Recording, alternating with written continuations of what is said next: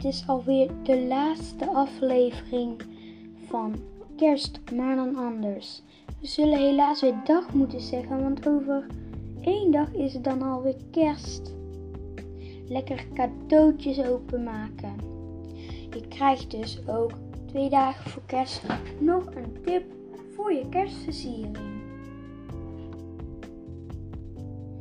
Dus zet je kerstboom alvast klaar. Zet de lichtjes aan. Dit is de laatste aflevering van Kerst, maar dan anders. De coronamaatregelen hebben het weer zwaar verziekt. Het is niet streng geworden of zo, maar gewoon. Je, je kan niet naar niet-essentiële winkels en daar verkopen ze juist kerstbomen, kerstspullen. Maar wat je wel kan doen is mijn tips volgen. Je kan uh, kerstversiering knutselen. Dat kan je. Je kan, ik denk dat iedereen wel papier heeft in zijn huis. Wel iets maken, een kerstbal of zo. En kan je dan aan je boom hangen. Als je geen boom hebt, uh, ja, jammer dan, dan weet ik ook niet meer. Moet je een boom omkappen in het bos. Je kan kerstdingen lenen bij de buren. Maar wat knutseltips van mij. En dat zijn een van de laatste tips die ik geef. Eerst is een kerstbal maken. Je hebt gewoon zo'n vierkant papiertje nodig en dan maak je een zeshoek. In die zeshoek uh, plak je een mooi plaatje. En dan maak je een gaatje met gaatjes maken en doe jij een wol in. Bedoel, jawel, woldraad erin en je dat vast. De tweede tip is een kerstmuts maken.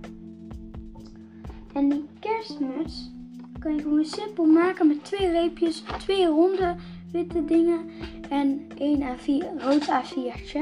Dat rode A4'tje leg je verticaal voor je neer en dan vouw je de rechtsboven de, de zijde naar je toe.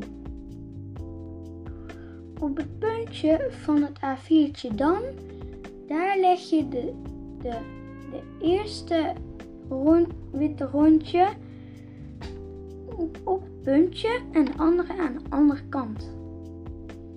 En dat is hetzelfde bij de reepjes, maar die leg je onder. Dus die doe je onder. Aan de ene kant en aan de andere kant. Je kan dan de reepjes volmaken met, je weet wel, wol.